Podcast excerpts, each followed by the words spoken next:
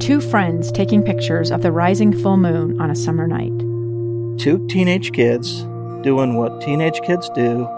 When a stranger with a gun and a death wish changed everything. It was violent, it was senseless, and I will never understand it. I will never accept it. I'm Amy Donaldson, and unfortunately, we're all too familiar with stories about how violence shatters lives. But what we rarely see is how they are rebuilt. In a new podcast, The Letter, we relive tragedy, but only so we can hear the rest of the story the struggle to reclaim lives, the realities of grief, and the possibilities of forgiveness. I believe in miracles. Sometimes I thought, there are no miracles. Yeah, there are, and this is a big one. Follow the letter at theletterpodcast.com or wherever you get your podcasts. Welcome back to Live Mike. I am Lee Lonsberry. We are continuing our coverage of this earthquake, which shook the ground here in Utah early this morning, nine minutes after seven. A 5.7 magnitude earthquake shook the Wasatch Front. I felt it in my apartment building. Uh, it startled me, almost knocked me off my feet. I went immediately running uh, to collect up my beautiful wife and baby daughter Piper, and we held each other uh, until the shaking stopped. My heart rate was up, and I was afraid. But you know, as I've told you throughout the coverage of this coronavirus, when you get afraid, uh, the best thing to do is rely on the experts and to rely on the good information uh, of those who have it. That's been the objective of this broadcast today, Live Mike, episode 66, to make sure that you have information that is relevant to what is happening in the world around us. We're going to continue uh, these conversations throughout the remainder of this broadcast, including a conversation uh, we are about to have with the Commissioner of the Utah Insurance Department, Todd E. Kiser. Uh, I had this question earlier today. Uh, with all of this damage that we're seeing, uh, some 17, 18 structures out in Magna. We've seen some uh, brick breaking here downtown Salt Lake City. There's a, a shelter with some damage. I wonder if uh, if there are any insurance protections available to folks, or what the what does the earthquake insurance market look like if there even is one. Uh, so we have on the line now Todd Kiser, Commissioner again of the Utah Insurance Department, to help us understand uh, if earthquake insurance is even a thing. Uh, Mr. Kiser, sir, I'm grateful to you for tuning in. How are you? I'm very good, thank you, and thanks for uh, inviting me uh, on your show. Uh, yes, earthquake uh, coverage is is is available in the uh, Utah marketplace. Uh, it, earthquake is, however, a standard exclusion on your homeowner's policy, your fire coverage that you purchase because the bank requires that you have it. So you probably need to check with your insurance agent and request uh, earthquake coverage if it's something that you want. If your agent doesn't offer it, then you know find you know make several calls and uh, and inquire if the coverage is available. Uh, the take up rate for earthquake is not high in Utah. The percentage is, is markedly low. Uh, uh, but uh, but there are a lot of people who do have earthquake coverage in the state.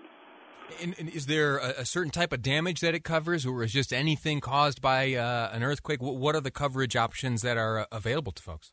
Some some policies just define earthquake. Other policies will include flood and mudslide. So if you live on a hillside, typically earthquake uh, does doesn't cover a mudslide. So if the the hillside that you're living on uh, comes down that's not always an earthquake coverage. So you may need to get uh, mudslide uh, coverage if you're living on a hillside. So you need to know what you want, need to ask what you want. You need to be in touch with uh, an insurance agent that can answer those uh, those tough questions and give you the coverage you want. If you're wanting earthquake and flood, uh, mudslide, those are typically all three of those are typically excluded from your standard homeowner's policy.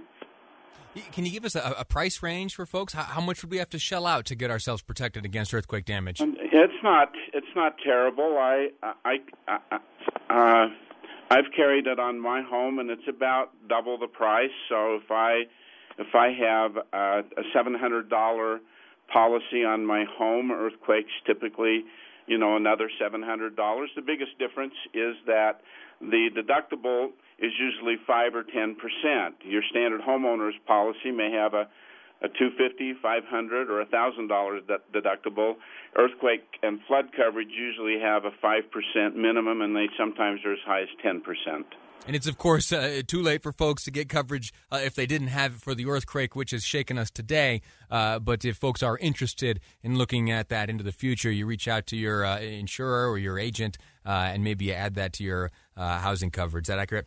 Yes, and so I'm sure a lot of agents' phones are, are ringing today, and hopefully they are. Hopefully, people now are realizing that yes, we do live in a earthquake zone, and it is coverage that uh, we should have in our portfolio. Outstanding. Uh, Todd Kiser, Commissioner, Utah Insurance Department. Sir, I'm grateful to you uh, for coming on the program today and explaining to folks what's available to them uh, in the future if they should seek uh, earthquake insurance to protect against damage maybe coming their way uh, as a result of an earthquake like we've seen this morning. Thanks for your time.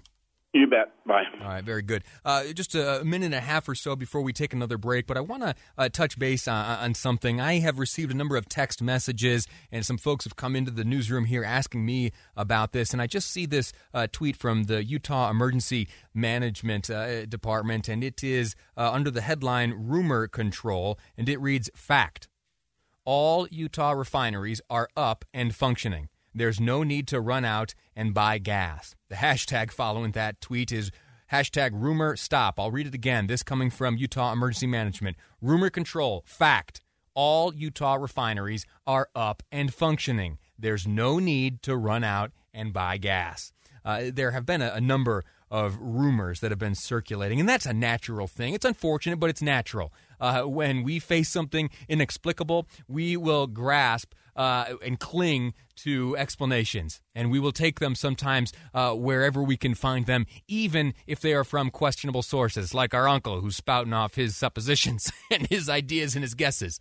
It is very important to uh, remain uh, on your two feet, keep a, a, firm grasp on reality, and make sure that the sources of your information are reliable. We hope to be a source of that reliable information here, and we'll continue uh, to bring you this type of information. In fact, uh, we're going to take a break here in just a moment. When we come back, we're going to speak to another expert, uh, that being Jeff Maxfield from Utah Valley University. He's been all over the world. He has seen the aftermath of earthquakes of all sizes. He's going to share his expertise with us on this program next. I'm Lee Lonsberry, and this is KSL News Radio.